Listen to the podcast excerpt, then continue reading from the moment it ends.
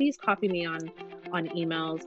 Please include us if you're changing or want to change anything. Please include us if if time frame changes. Like if the calendar changes, please send us that updated schedule because when when we don't have the information and then we look like we're not on top of it with our client you know it, it's going to make me be like well why is he not on our team like we're all on the same team we all want to make a beautiful home we all want to do what we can for our client um, and to have this be a great experience. So i just i think the, the builders and the architects who have open minds open hearts listen to us um, and consider themselves as a part of our team and like we're one team and we're not like two separate companies those are the people that i've loved working with. So we're very fortunate this week to have lindsay borchard with lindsay brook design and you heard on the initial clip there one thing she brought a lot of insight i asked her about what makes a contractor better than the others and she really shared some very personal feelings about what that relationship is and how we can better communicate with our designers with our architects to make this a more seamless process and it's so important because all of us are looking how to streamline this. Construction is a tough industry.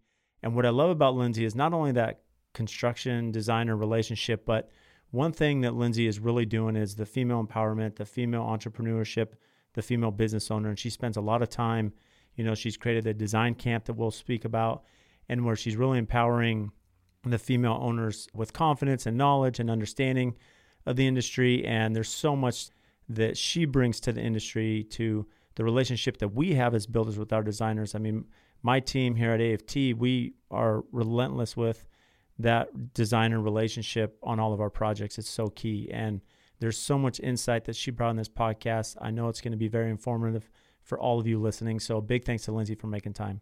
So welcome to the AFT Construction Podcast. And today we have Lindsay Borchard with us. So welcome, Lindsay. Thank you. Thank you for having me. Yeah. So Lindsay's from California, Southern California, and has this amazing Instagram. You have an incredible social media presence. And I think what I like most about what you do is the educational aspect, right? Uh, you're really uh, a big advocate for designers with Design Camp that we'll get into, and just a lot of the content you put out there, you know, and it's it's people such as yourself that make this industry better for all of us because like you're you're so vested. That's why i had to have you on today. So thanks for making time. Um well that's really sweet. Um yeah for you know it's funny because when i started this i didn't think like i mean i wasn't going into this being like oh and then one day i want to be like educating and this and that. It just happened that that's how i got um a lot of feedback from designers when I first started. And so I just felt like I had to pay it forward. And then when I started really learning about the industry, I realized there needs to be a lot of education in it. Oh yeah. Um, yeah. So it just snowballed, but that's a really nice, uh, nice intro. Well, I, am happy to be here. Thank yeah, you. Yeah, and the value proposition, I think you know I've seen at least when I started in the industry. Not that I'm terribly old, but I'm getting older, I guess. So, uh, you know, I've seen that when I first started is pretty close minded. You know, especially on the contractor mm-hmm. side, they wouldn't share design with similar architecture. Um, but but the the bad thing about that is not only we weren't able to really educate each other, but we weren't able to educate the public. And I've seen that through YouTube, through social media, through all the podcasting and YouTube and all these things that we're doing. The clients are watching, they're listening, they're understanding, and so they have more of an understanding now. I need a Lindsay to hire, and and this is why I need Lindsay, and I need a builder, and I need an architect, and it just sets them up, which makes our process a little bit better. Yeah, I mean, I think that when you when you I know for sure in my business, the more that I have learned about this industry, the more that I educate myself, the more confident I get. Mm-hmm. And when you are confident in your design, in your relationship, in your knowing your own business and what your values are, you're just going to, one, you're going to have a better business, but you're also going to just have a better experience. Um, for yourself and for your clients and for everyone else is involved, whether that's the painter or the contractor or an architect, because um, there's so many times that in the very beginning that I wasn't confident in what I was doing because I just didn't know what not so much what I was doing, but I didn't know the industry as well. And I didn't know, you know, how to run a business. And when you don't know and you're not confident, it's very easy for wrong clients or wrong people to do you wrong and to set it up to where things can go really badly really quickly and um yeah and i and like i said i was just really blessed with people that opened their arms early on to me and opened their doors and let me ask questions. And even though some of the things that i was told didn't work the way it worked for them in their business it was still nice to be able to bounce ideas off of or just say hey I, the way you're doing it is not working for me but I, i'm trying this. Do you think this would work or whatever it is. Um, and those people five years ago that opened the doors are still really good friends of mine now and and we're there for each other. And i don't see why there there needs to be any secrecy i guess with it. Um, there's definitely things that i hold near and dear to my heart that i feel like make me stand out from other people.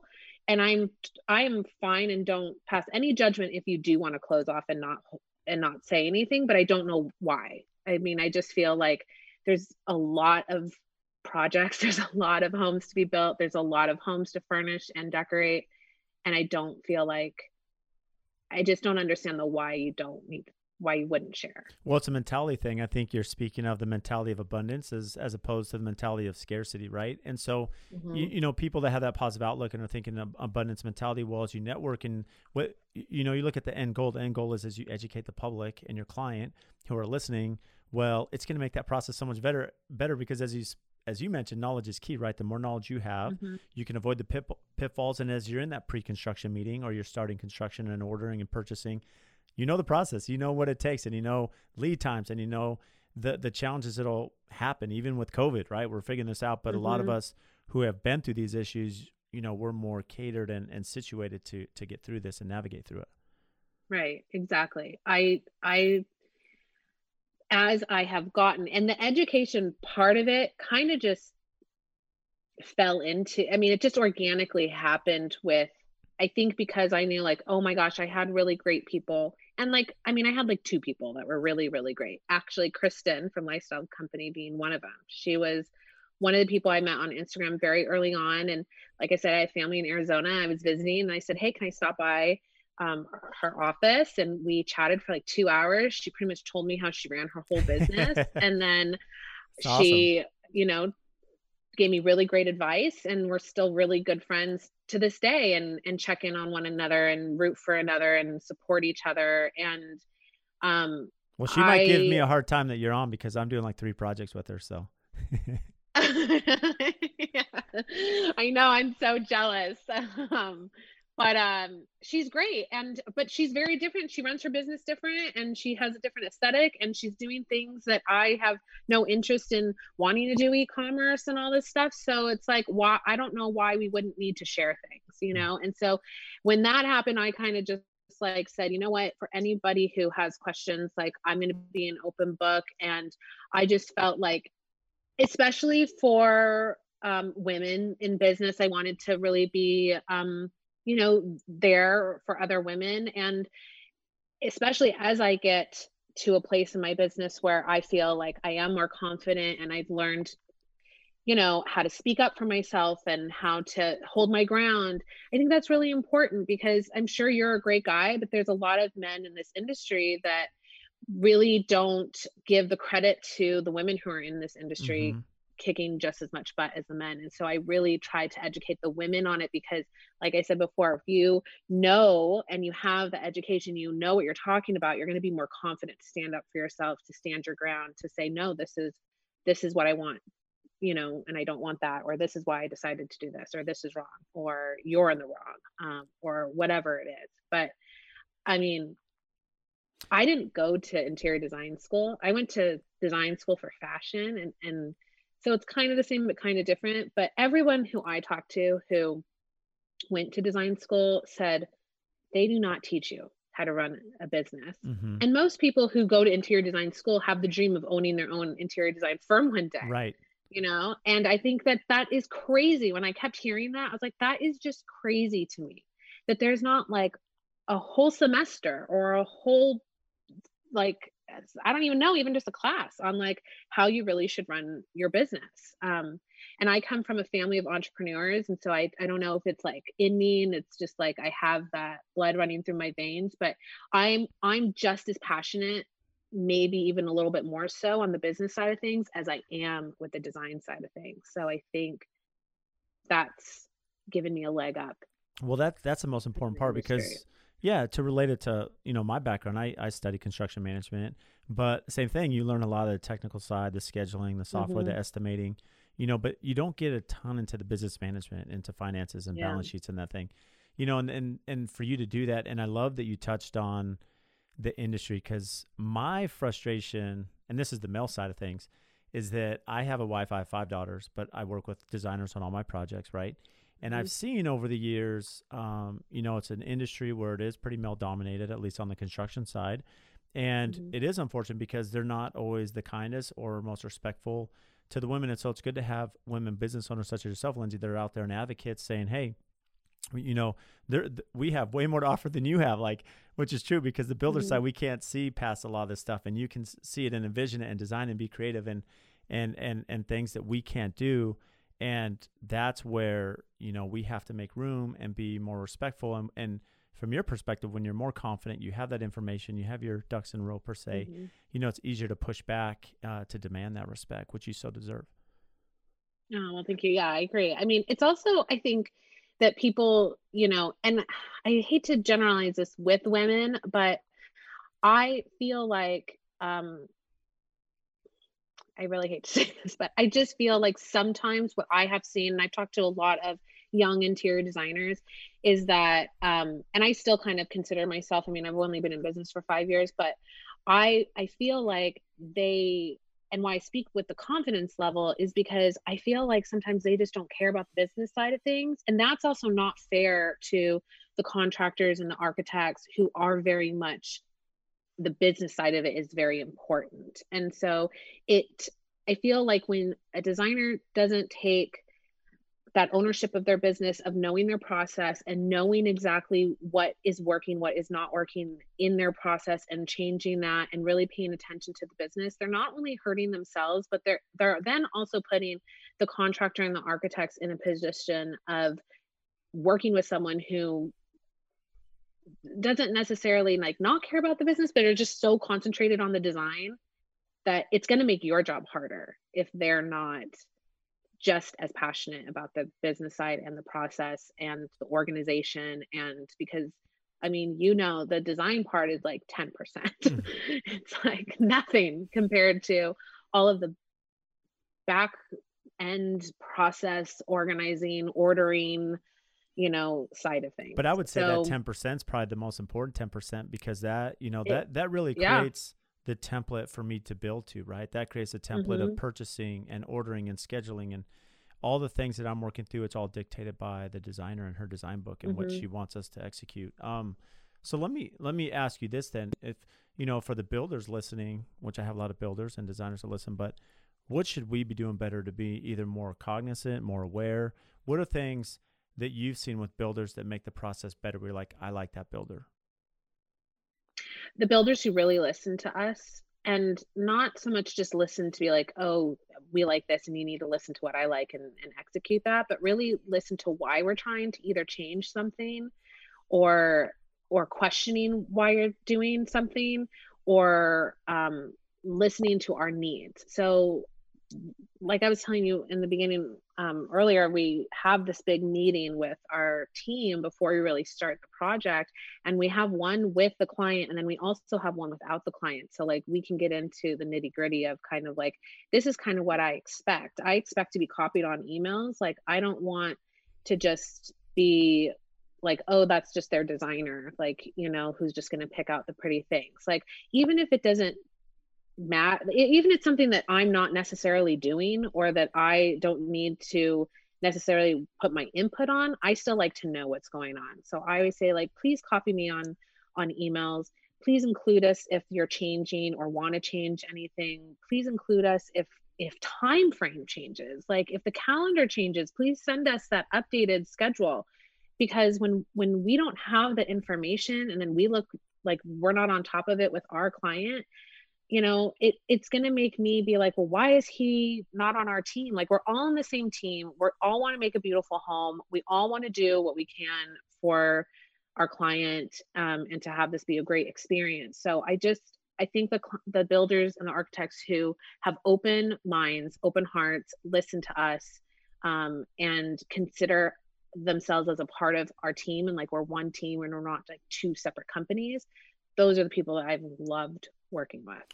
This this is tremendous inf- information, Lindsay. I, I, mean, the the fact you know, speaking about being copied on emails, right? I mean, it it shows, as you mentioned, communication, right? The builder's willing to communicate. They're mm-hmm. trying to mm-hmm. make this process a healthy um, relationship and a successful endeavor, right? That's the whole goal here. You know, but copying you on emails keeps you informed because one thing that the builders may not realize is as a designer, well, you in most cases are also furnishing the home. So you have. Shipping, you have storage, you have, you know, you're holding mm-hmm. this product. And if the project's being delayed by two months, you better know because there's storage fees, right? This, this is, this is part mm-hmm. of this, mm-hmm. and you're scheduling the art to be installed and the furniture to be installed and rugs. And so this whole coordination, you know, there's so much that you're doing that if the builder's not being upfront and treating you like the professional you are as part of the team, then that's where you can have those breakdowns for sure. Yeah. I also really love builders and architects who take real pride in their work and who also are not I mean, I even though I don't ever plan on being an architect or a builder, mm. I still want to know why it is that you put that in the plan or can you explain to me why how you're building that so that I can speak better to it when I'm trying to sell, you know, um, a design and it, it again just goes back to knowledge. I want I want to have our builders and architects also know that I really respect what they're doing and their time and their expertise and i will go to them and ask them their opinions and i would love for them to come and ask for our opinions too it doesn't need to be on every single thing but i think i just when i go back to thinking of like uh the like awful experiences versus the good experiences it's it's the people who have the mentality of like we are all in this together and we might have different you know company names, but um, we're we're still one team on this. Yeah, on this job, and you're both going to benefit from it. And as you mentioned, I mean, if we as builders are not communicating, hey, Lindsay, we're you know, here's our fabricator for all your countertops. You know, here's where we're gonna have the seams. Mm-hmm. Here's how we're gonna have the, you know, the transition mm-hmm. or the mm-hmm. book match. And here's the fireplace. Here's what we plan on doing to support it. I mean, you really have to be involved because that look is really important as well. And if we're not communicating that, it puts you in a tough spot where what you've envisioned we're not doing or executing from our side and you yeah. know that you know that part's super important yeah it's really important i mean i'm learning that you know even even this house we're building we had um the fabricator didn't template the bench and it just looked so bad and the client was so pissed and was just like well this looks so bad lindsay. I can't even believe you would do this. And i'm and I'm just like, well, I didn't. Like do it because no one told me they were actually templating anything and installing. So it just made me look dumb and like I didn't know what was going on and it and it irritated me. And I was just like, why wouldn't you just have that conversation? Like, hey, we're running ahead of things and we're going to do this. And then we would jump on a FaceTime, we would jump on a call, we would go down there, like whatever we would do to make it work, you know. And it ended up being fine and it was thank God just a small little bench and not like all the countertops, but um yeah, I mean, I think sometimes the contractors or subs too think that they they know how designers would want something and they just do it and it could be as simple as like the grout lines or you know laying out the tile or doing a bent fabricating something without them but um placing a light switch it's like for us at least we are so intentional about our designs and like it's there for a reason or it's not there for a reason um, and so even those small decisions, like I get there's a lot of decisions that have to be made without us. Like we're not on the job every day and we're and and the client is not, you know, we're not talking to the client and the builder every day about little things. But um I think just having that communication of like, hey, we had to change this. So like, at least we're in the know of it. I mean, that's all I can really ask. I love that. You know, I'll, I'll give a personal story. So I, you know, I grew up in the industry. I mentioned I grew up in Southern California and mm-hmm. I did mm-hmm. electrical and then, you know, went to school and, and my first year out of college, I worked for a production builder and in production building, you know, you don't typically have designers. At least the company I work for, we didn't. You know, we kind of had a spec book and we'd build to it. Um, and so there'd be questions on like termination points or seams and things, and we just make that decision. Mm-hmm. Well, I always want to do custom homes, so after a year, I go do custom homes. And there was this super talented designer named Beth McGehee here in town. She's she's based in Scottsdale, and so here I'm this young, you know, professional. I'd say, you know, not really professional. I was 25, but I, I remember I was working in the house and and I made some decisions, and she reprimanded me. She's like, Brad, what are you doing? This is not your decision to make. This is not how we do this. This is not what I specify in my design book. And it was this yeah. call to repentance. And i remember thinking wow like and, and the reason being it goes back to what you said. She she's someone that was very educated in construction. She understood design and and she, it was a teaching moment. And from then on it, it, it's almost like that that light went off and it's been a great relationship with all my designers even beth. She's a really good friend of mine now and she's taught yeah. me so much. So i think that's really important because us as builders sometimes get sidetracked and we need to always make sure that the right arm of our business which is our designer that we're communicating with them and keep them in the loop yeah.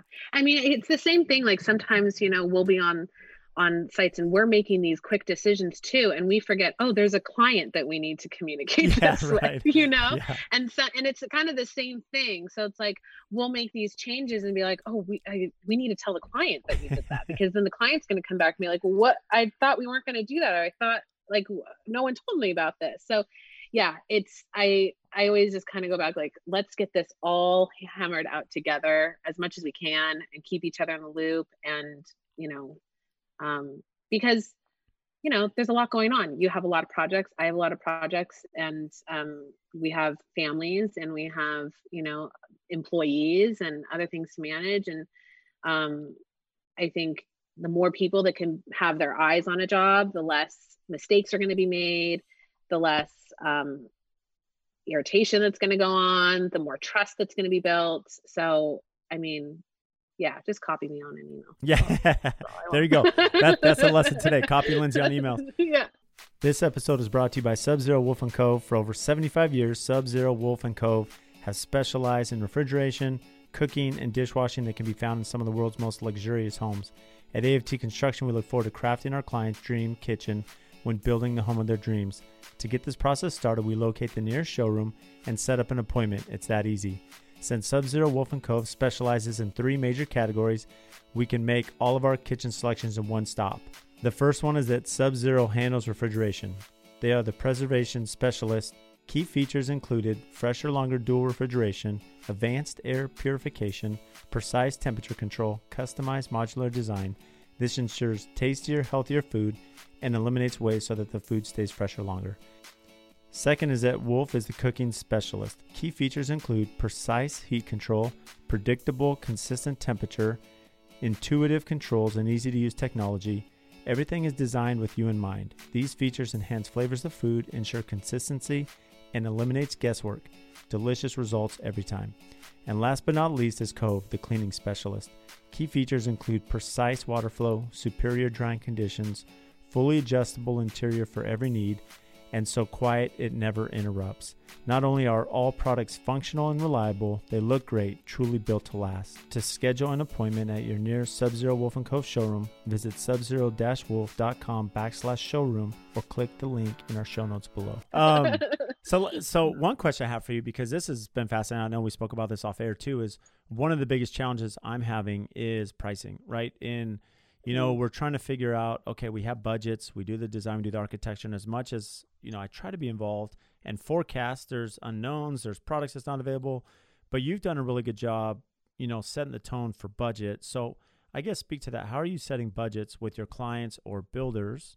And then how are you managing that process with product that may not be available that you've spec within budget at the time well, the first thing, and whether it's a furnishing job or a new home or a small remodel or whatever, is I have to establish a budget. Like, I do not want to start design without knowing a budget. And some clients will say, Well, I don't have a budget, or let's just see, see where it is, where it is. Well, no, everyone has a budget. And if you don't have a certain number, then I want you, I always tell my clients, give me the number that if I tell you I'm going $1 over that number, you're going to have a stomach ache you know then there's there's your starting point you know? So if, if i tell you okay everything's going to cost you you know 400000 and that's going to make you want to puke well then that you know we got to be under that. So you do have a budget actually you know? Um so i think that one we just have to establish like where what's their threshold but then also like i really try to get to know them. So i try to get to know them firsthand um, just to understand how they live their life. A lot of our clients are young families who um, you know live really hard in their home and have pets and have kids and um, you know especially now you know i know we're not always going to be kind of locked into our homes but homes are living you know people are living so hard in their homes right now. And so i think for us we try to understand like do you entertain do you you know what do you like to spend your money on? When you're like shopping for home decor are you going to spend a lot of money on a rug or are you going to spend a lot of money on art or do you like lighting? Because that's going to help dictate our budget right? So sh- i might have a client that say well i don't really care you know i don't want real marble. I don't want to spend a ton on backsplash but like i don't mind spending $10000 on a light. You know mm-hmm. so it's trying to understand that in the beginning and seeing where they like to spend their money, what they like doing, what their family life is like. And obviously, if it's like their forever home, if this is their five year home, is this a rental home, like whatever it is, I mean, those are going to dictate budgets too. Are they planning on reselling this um, sometime? And then once we kind of get to know that aspect, um, we go with, to the builder and kind of relay that information too. Um, and a lot of the times, I mean, like, you know, you can give kind of rough estimates, but until you have the design, like, you're really not going to be able to really give them a more detailed estimate or proposal. Um, and so we always say, like, get your own designers in early, invest in that design. Whether or not you're going to move forward with all of that design is a different story but at least you can get more accurate bids from contractors, um, builders, whatever it is. Now, when we're building a home, so it's a little bit different, right? Because like with the remodel, like everything's really built and established, and you kind of know like what areas you're focusing on, and then you can do the design. And we always say like we'll do the design first, and then we'll get the contractors kind of involved, get those bids out, and then kind of um, establish what that budget overall will be. Now with building and new construction, it's harder because there's so much more uh, that needs to be allocated toward the actual build, right? So what we like to do is we kind of like look at what the builder has given to our clients and we'll kind of see those allowances and say like we're going to need more than $10 a square foot for a tile or we're going to need to do this typically we take we tell our builders to just take out the items that we would be purchasing so that we can handle it kind of on our own and it makes it a little bit easier. So like all the finishing stuff we just have our builders take out completely. So things like the lighting the hardware plumbing um like all the trim pieces for plum- for plumbing um even sometimes countertops things like that uh we just have them take out do you and ever, we'll have that be part of our material budget. Yeah. Have you ever um, had a challenge from your side, just as far as like the warranty side or product procurement? I mean, or or is that do you feel you have a pretty good handle as far as the finishes go? Yeah, I I haven't had any issues because I have our clients. Um, I have really good reps and showrooms out here that we work with. So I have I specify like for plumbing. I won't I will not buy plumbing for for our clients. I will specify, I will get them a quote, I will work with our rep to get everything, and then I have them purchase directly with our our um our rep.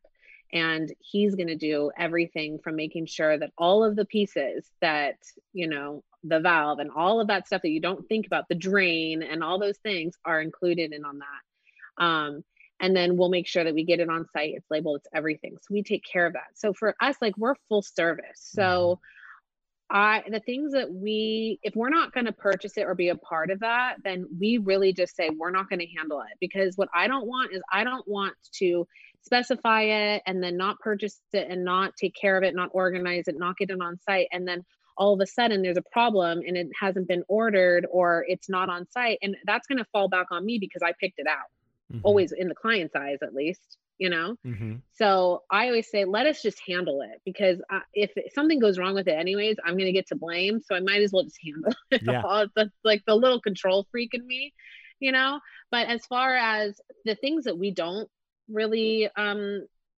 that we don't do we don't purchase cabinetry all of that we work with our builders for that i don't that that's just an area that i'm not going to touch i'm not um i don't have the type of insurances that you guys have. And and to i don't want to touch that. Yeah which makes sense. And, and, and cabinetry is always a big purchase item. Yeah i don't want to touch that. Um even sometimes with countertops i'm not touching that. Appliances i'm not touching that. Yeah. Um so I make it, I know a lot of designers that are like, well, I want to purchase everything and do everything. It's like, well, you're, you know, it's a lot of liability. Mm-hmm. And I just don't want that. That's a lot of pressure and stress on my shoulders. Yeah, as if want. you don't have enough already, right? Right, right, exactly. Well, so we established that the builders and I established that in that meeting that I was talking about. We kind of go through and say, here's the things that I I would like to purchase and be in control of and here's the things that you can. No, that's really good. It's a good starting point. And then I know you mentioned, so you do that together, you know, you figure out what the client, uh, you know, the budget and the builder, and then you also meet the builder separately. Mm-hmm. But I love the questions you're asking because, you know, when you're speaking with the client and you really want to understand, well, is this a five year plan? Are they looking just to maybe put a facelift on this so they can get some ROI and sell this in five years? Mm-hmm. Is this their end all be all home? What's their living? You know, do they, do they like rugs or lighting because these things can be expensive you know where do they want to put their dollars and it really mm-hmm. sets you up for success so you know in addition to that i mean you can ask the questions you can put the budget together you can have a good pulse for the overall design and the finishes that you're going to be controlling you know with the builder but what happens now where which we're dealing with that product was spec you know a lot of our designs are up front you know i'm very adamant that mm-hmm. we have our design book so we can price everything and then we start construction mm-hmm. well I already know the price, but I'm not purchasing the tile for six months because I'm doing a hillside build. It takes some time. I don't want this sitting here and now it comes time to order and that tile is discontinued, you know? So that's how are you right. dealing with that aspect of things where product is hit or miss, you know, from our vendors right now? So we had that issue with um our one of our projects in LA right now, the um the kitchen backsplash, which is like, you know, the showstopper, of course, of the home.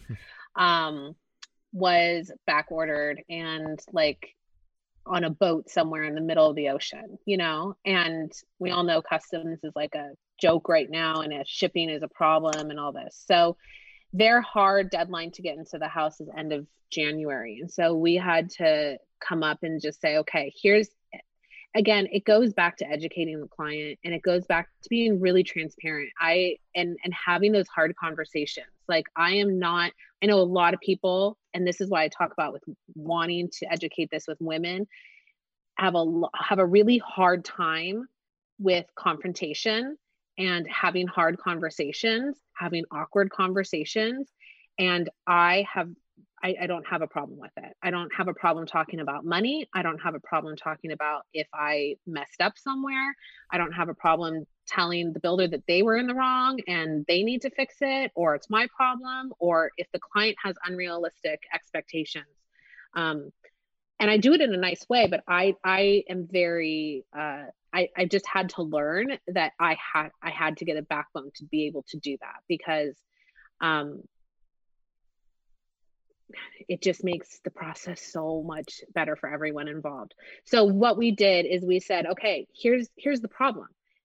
Your tile's on a boat in the middle of the ocean and be- best case scenario from what the rep knows and this is just what the rep knows like she's also just getting information you know so it's it's it's hearsay so she's saying best case scenario is that it's going to get in at this date We'll be able to install it. You'll be in your home mid January.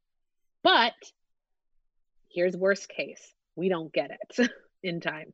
And so then we came up with um, a PDF, you know, a design presentation. You know, it wasn't grand, but we just kind of put options, you know, one, two, I think we gave them six options of here's alternatives.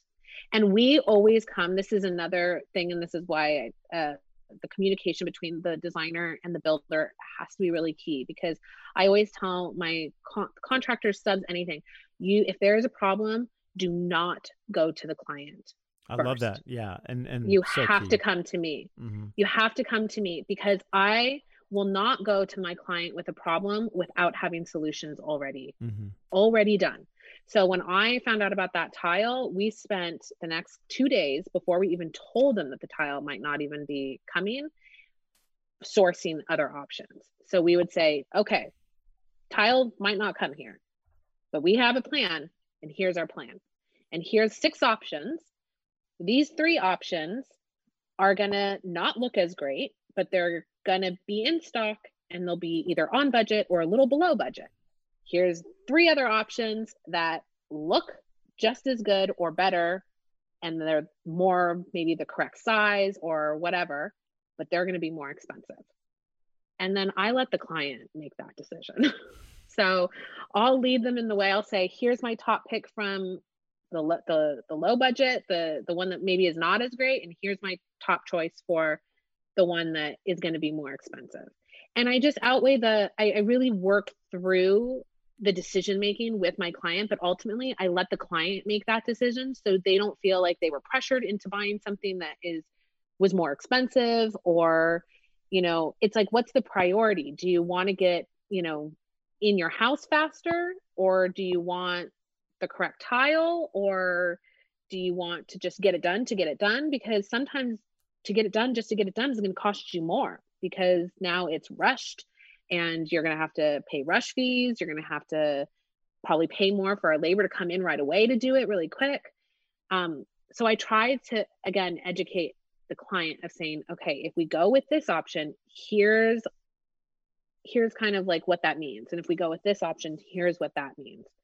Um it's really all i can do. I mean i try to stay on budget but also like i mean i'm dealing with so many clients who want to not pay for the best workmanship but then expect the best workmanship That's that's the But hardest thing we deal with.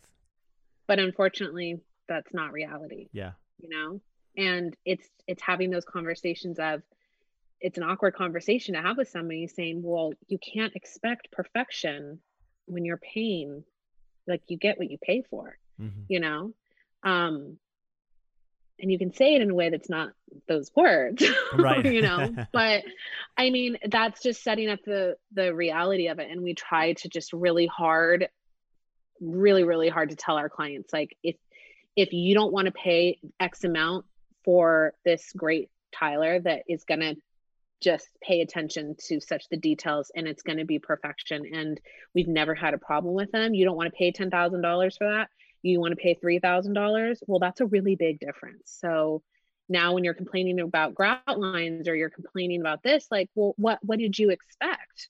You know and it's not to rag on someone who who pays you know who charges 3000 they're going to be awful. I know a lot of people who charge not as much as they should charge and they're really great you know but there's just a there's just a level that people who charge more know that they're worth more Yeah, and I agree. And I- and I think one of the biggest keys that you mentioned is just the communication because there's a lot of things we Mhm. can solve, designer, builder, architect behind the scenes, and at least, uh, if anything, come with options and alternatives. Right? I, you know, it's funny because as you're sharing the story about, you know, the backsplash today, we had an issue. So one of the HOAs that we're building in, they have a requirement you can't have equipment left over the weekend. You know, some are big earth moving equipment Mhm. over the weekend or over holidays. Well, the issue is this project we broke ground and it's supposed to start Monday. Well, it's Christmas week, so our Yeah. grader's like, well, be, based on the duration, I only had two trip charges in. You know, seven hundred fifty dollars to come pull my equipment for the weekend. But if I start Monday, then it's going to be four trip charges because you got the holidays and everything else. And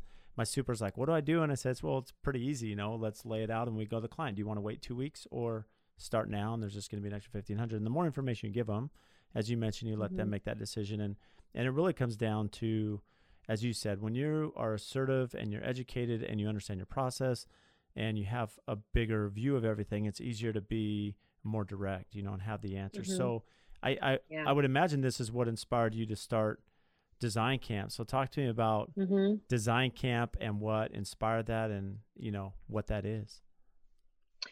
Well, Design Camp is a four day retreat that myself and Anastasia with the Identity Collective, who is like a marketing and branding company, um, who does our marketing and branding, Um, sorry, she doesn't do our branding, our marketing. Um, we we I started working with her doing social media posts and having her do doing our marketing. And the first time that we met which was in Las Vegas at Las Vegas Market we were both speaking on a panel and we just instantly clicked and we were just talking kind of about like our our goals for our business. We're kind of at the same time frame as our uh, both of our businesses are kind of launched at the same time and we were both kind of just talking about our dreams and goals and aspirations and i was starting to get really heavily more into educating you know I, I, don't at that time it didn't really feel like it was educating. I just felt like i was sharing like my experiences you know? I didn't really feel like i'm educating you on this but it was just more like here's what i'm doing and it seems to be working so i'm going to let you guys know so maybe it will work for you. And i remember telling her god i would love to like host like a mastermind or like and kind of selfishly like wanted to like be able to grab that knowledge from other people too. And she was like oh my gosh i've wanted to do that. And so we said well, let's do it. Like let's just do it. Let's create this. And that was in that was in january and of 2019 and then in october of 2019 we hosted our um sorry yeah in october. Was it october? Was it february? Gosh i'm like my time frame so no it was all february. of our time frames off yeah, in February we hosted our first event. So like a year later, we had our first our first design camp. Um, but I just I think what I really wanted was a place for because you can get education from so much, right? You can listen to a bu- bunch of podcasts, you can read a bunch of books, you can talk to different designers.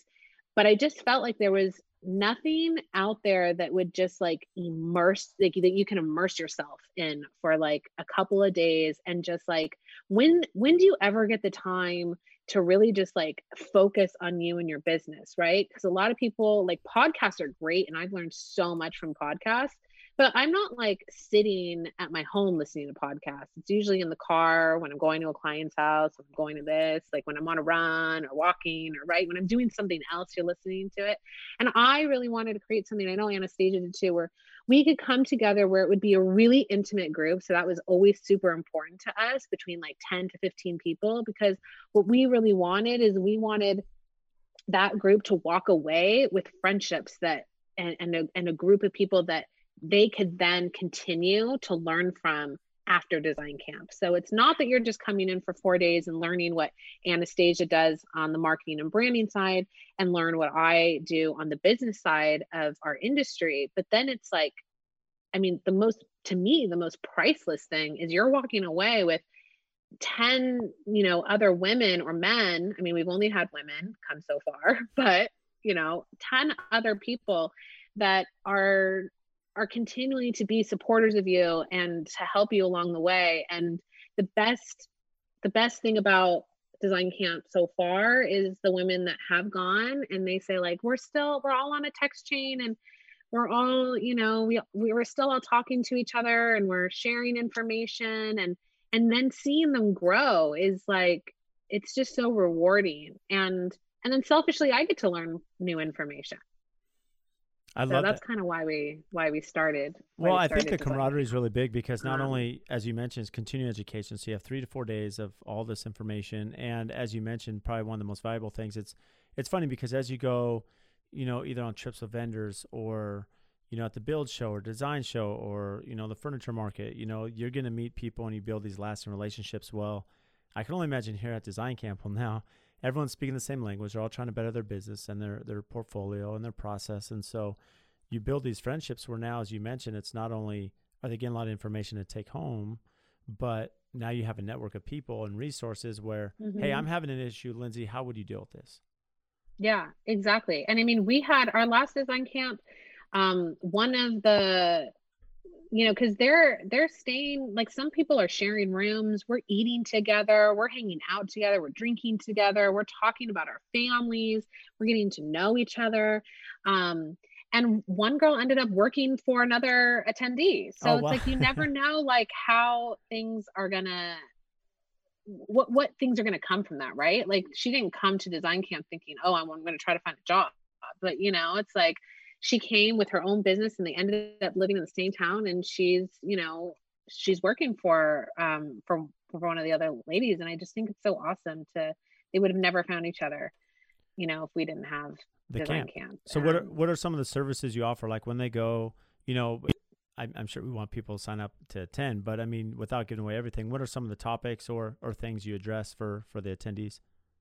Yeah, so we have two, we have about three days. Um, and one of the days more a little a little bit more interactive with like a photo shoot and they get to have it's like, you know, it's a little bit more fun and not like more classroom, but we get they get headshots and we get to play around with um, a photographer and kind of really show them like how to photograph their work um, and then what to do with that. But the first two days are like really immersed in um, branding and marketing and then the business side. So the, the first day, we're really focusing on how to price out your services, the differences between charging a flat rate versus an hourly rate or whatnot. And I, and then I, you know, I charge, I think probably the most different than any other, but I kind of have different phases. I charge differently for those different phases. Um, so I go over kind of how I charge and why I charge that.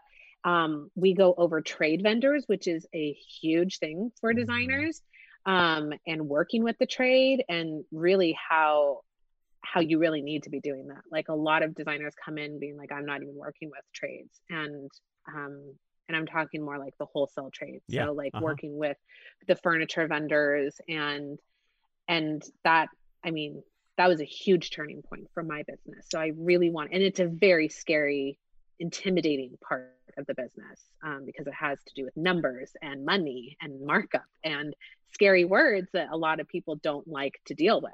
So um, I really tried to talk a lot about that. We share favorite vendors and then we talk about contracts. We talk about taxes, like all the boring stuff that you need to know. We talk about hiring, who to hire first, and how to expand your team. Anastasia talks about social media and talks about each platform really in depth and how to make it work for you to build your company, to get growth, to get exposed. We talk about um, branding your business and websites and all the programs we use. I mean, we are really spelling it out, especially me like I am spelling out how I run my business in in design camp. And what's great is that there's just so much time for for people to ask me really specific individual questions that pertain to their business, right? So sometimes when you're just we're teaching and we're telling people that's great but it might not you know you might be doing something differently or maybe you don't work on construction you only work on furnishing jobs and you don't want to work on construction but you have a bunch of questions on furnishings like there's so much opportunity for someone to come talk to me and have that one-on-one time too and i think that's really uh, valuable um, especially with anastasia too who charges for her services you can get this like really one-on-one time with her um, and talk about what it is. I mean, we've had and and what I don't think Anastasia and I realized is how um, therapeutic it is for people mm-hmm. and how I mean, I think a lot of the the first one we did so we really only did one design camp and we do two groups back to back so we've done two design camps in kind of one setting before covid hit we were supposed to do one in October. Which I was going to ask, has COVID affected? Yeah. Yeah, okay. we had one scheduled in October, which is why I initially said um, we did start in October, but we had one in February and then everything shut down. And then we were supposed to have one in October. And we just felt that, you know, there were still so many unknowns and things were a little bit better, but there were still so many unknowns. So we just decided to postpone it to spring. So we will continue to do it. We'll probably be doing it um, sometime between April and May this year and then we'll we'll do them several times a year um, but when we did it in february you know it was really emotional and there was a lot of crying and a lot of support and i think that there were a lot of women that we just we all opened up so much and talked about how it's really lonely being you know sometimes when you're a designer when you're starting out it's just you. So it can be very lonely it can be very isolating and if people aren't sharing anything you, it, feels it can feel very lost you know at times when you're trying to grow a business and you're trying to um to expand or you're trying to have that balance of being a mom and still take caring caring of your household but building a business. And some of these women weren't getting support from their husbands. They they were having a lot of self-doubt as to whether they should leave their day job and do this passion. And i think that it was a very eye-opening experience of we all just felt super supportive. And it just brought everyone to tears all the time of like they just I, I think it was just the first time a lot of people felt like I could do this because someone is in my corner right here that I haven't had before telling me and rooting for me and saying that I can do this. And now they're walking away with a group of people that they have continually in their corner. And I think that that was the most shocking thing to Anastasia and I that we always wanted that to happen, but the fact that it did and and now we see these people like just you know growing so much and getting their own studios and hiring people and like really making something of themselves and it makes us really proud.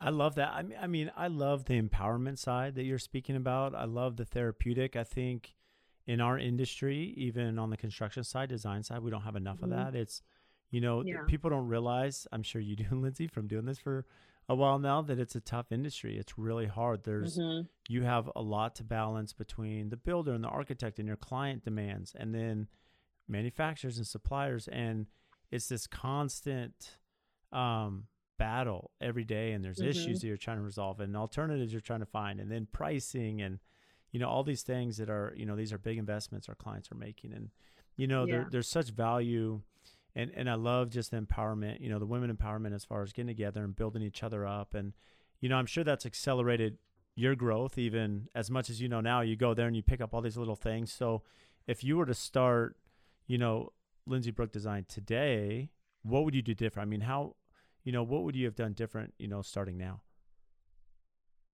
You know, it's it's it's funny because you know, you sent over your list of questions and I was that was the one question that I was like, how am I going to answer this? Because I I truly don't feel like I would change anything. I there's a lot of stuff that I learned and um I think because I this started as a hobby for me, you know. I didn't go to design school. I didn't work for another firm.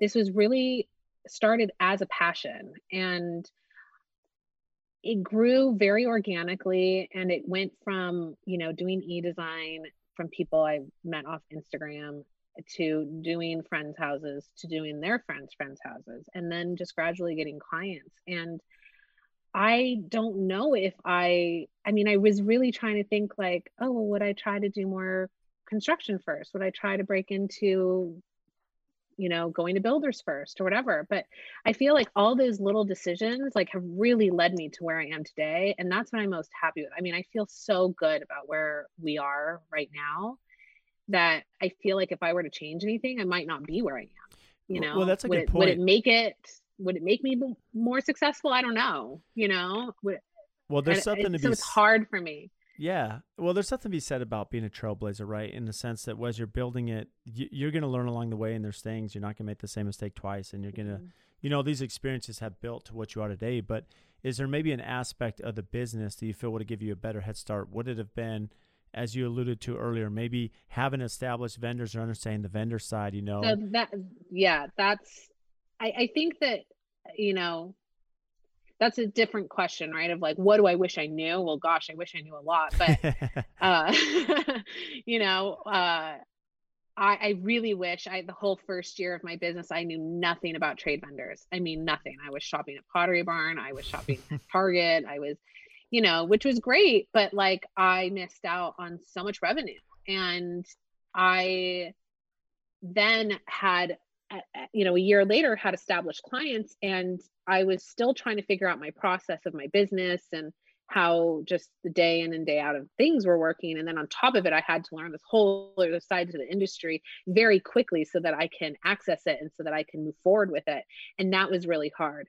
So when we talk to people at design camp they're like well, well i'm not ready i'm not there yet. It's like no you got to start now because I want you to know everything. I want you to know what vendors you want to open up with so that when you do have that client that's ready, you are ready.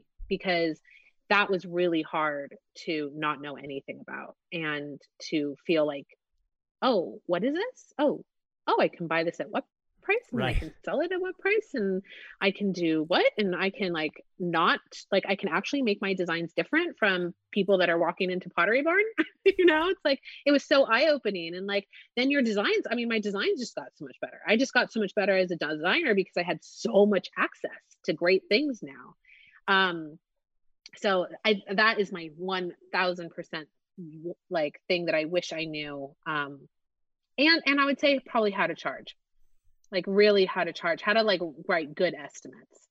Um but again i think that comes with confidence. Yeah some of that comes with confidence but i, I think you're right the accelerator is understanding the purchasing side you know because mm-hmm. especially as a designer i mean you and, and the same for builders to some extent there's only so much fee you can charge even if you're the most talented mm-hmm. and everyone wants lindsay well there's still so much that people are going to value on a design fee but then you know mm-hmm. the added value you bring where they're getting product and your resources you know are more expansive you know so i guess how often now i know you're more established you're more educated you, you really have this good process do you have a lot of clients coming in that are still maybe um, to use the term maybe a little green where they don't understand the design process they don't understand the fee. I mean how much are you having to educate your clients or most of them fairly savvy?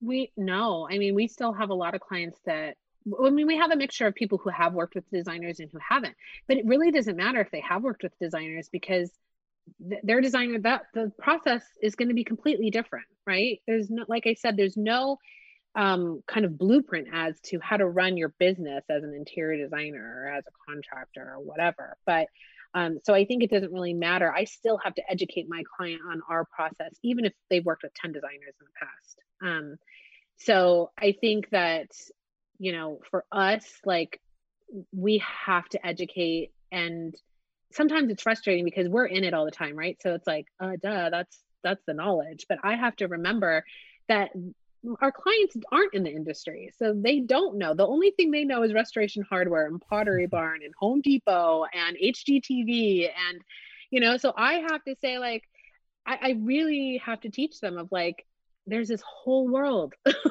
out there. And this is how it really is done. And this is how we do things here. And there's a lot of times in the beginning where, you know, I would say how I run my business and people would tell me how to, you know, no, I'm not, no, this is how I want to do it. And, um, you know, we don't work with those people anymore. So we educate them on our business. We have a lot of um, PDFs and a lot of paperwork that explain our process. We talk about it a lot. Um, so by the end of working with me, that client should really know a lot about our business um, in our industry. And um, because I'm constantly telling them the same thing over and over and over again, not to annoy them because they don't understand it, but because they're just not in the industry and they need that constant reminder of, you know, no, this can't get shipped to your house because it needs to go to a commercial re- uh, receiving warehouse because this 50 foot truck is not going to be able to come into your neighborhood. Right. You know yep. like it's it's things like that of like you know that is why like i know you can't purchase it because it's under my account. I have to purchase you'll purchase it through us. We're full service design. That's why you came to us you know?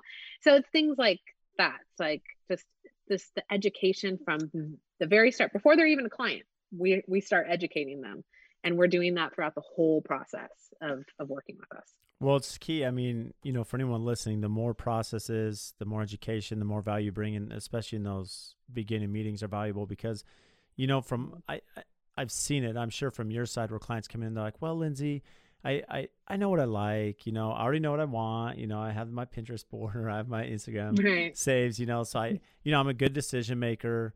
But as you mentioned, there's so much more to it, you know, when you're saying, well, here's the value I'm bringing, right? That there's a lot more to just saying, well, I like this town, I like this countertop, you know, because there's information the builder needs and there's processes. And so the more you have that under control, and, and, and this goes back to the question I get a lot where people, other builders will say, Brad, well, I'm not getting the right clients. Like, how do I get this client that you have? Well, it, it's to your point. Like Lindsay, you said you've built a, a, a successful firm now where now you can pick and vet these clients and help them so the ones that truly understand the value you bring, you know, those are the ones that are going to be a great fit anyways.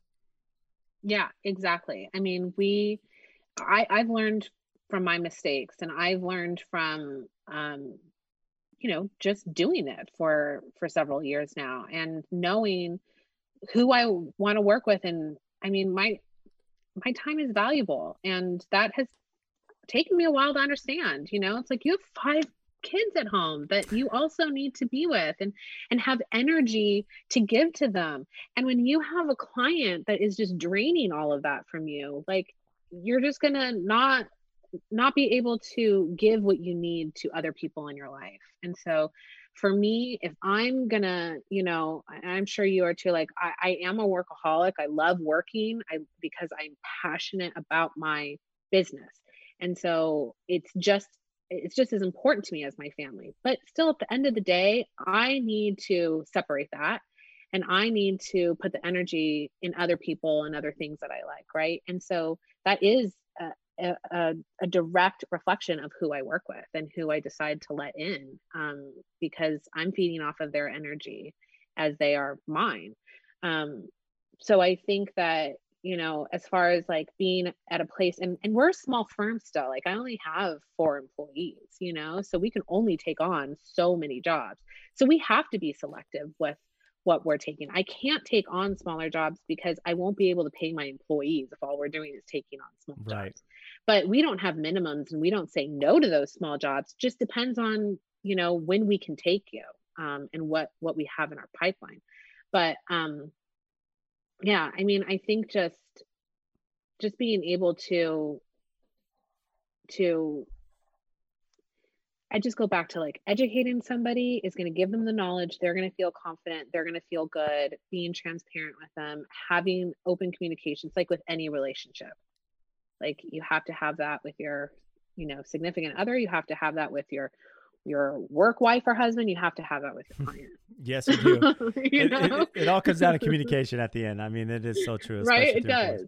Right. It's like, well, it's, it's crazy. But yeah, I mean, I think clients, I, I know we're kind of like going off on different things, but I think that um, my clients, I know like our Dallas project, like they came to us because we we i mean process and systems are so important to me that i spent money making a video about our processes and what it would be like to show people to show potential clients this is what you get from us. This is kind of like and this is just a small part of what it is.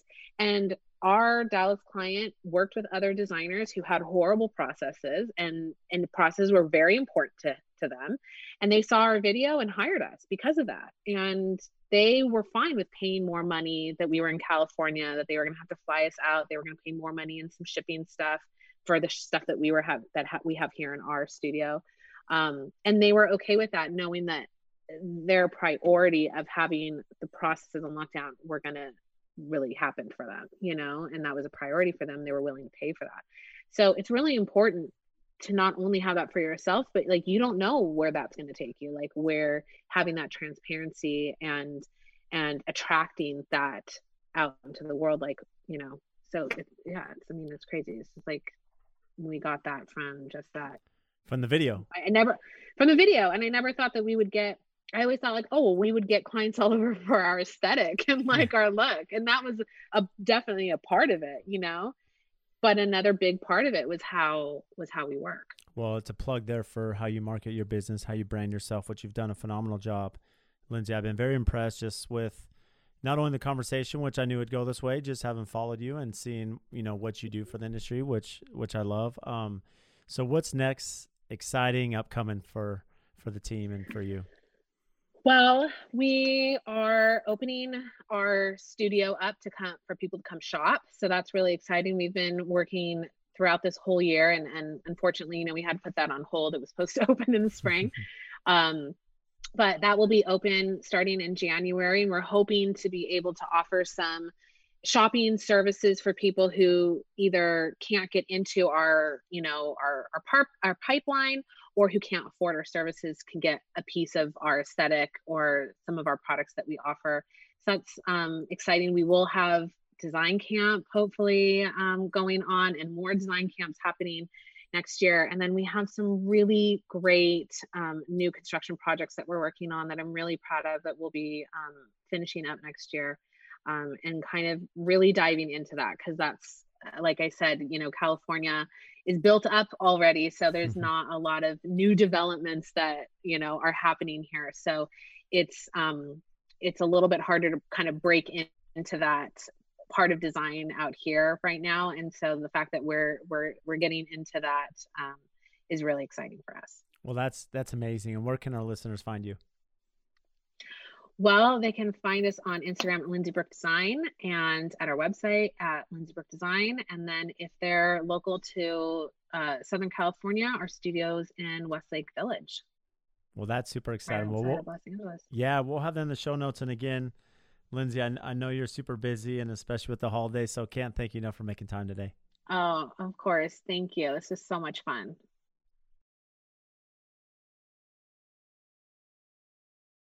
So thank you all for tuning into the podcast today. And just as a recap, if you check the show notes, they're just going to have all the links for the topics that we discuss. And also, one of our favorite features now is the chapters that go through the conversation. So if there's certain topics you want to revisit or listen to, they're outlined by the time that we discuss those. And again, we can't thank you enough for all of your support. Please make sure and download our podcast, subscribe, give us a five star rating and review wherever you download your podcast.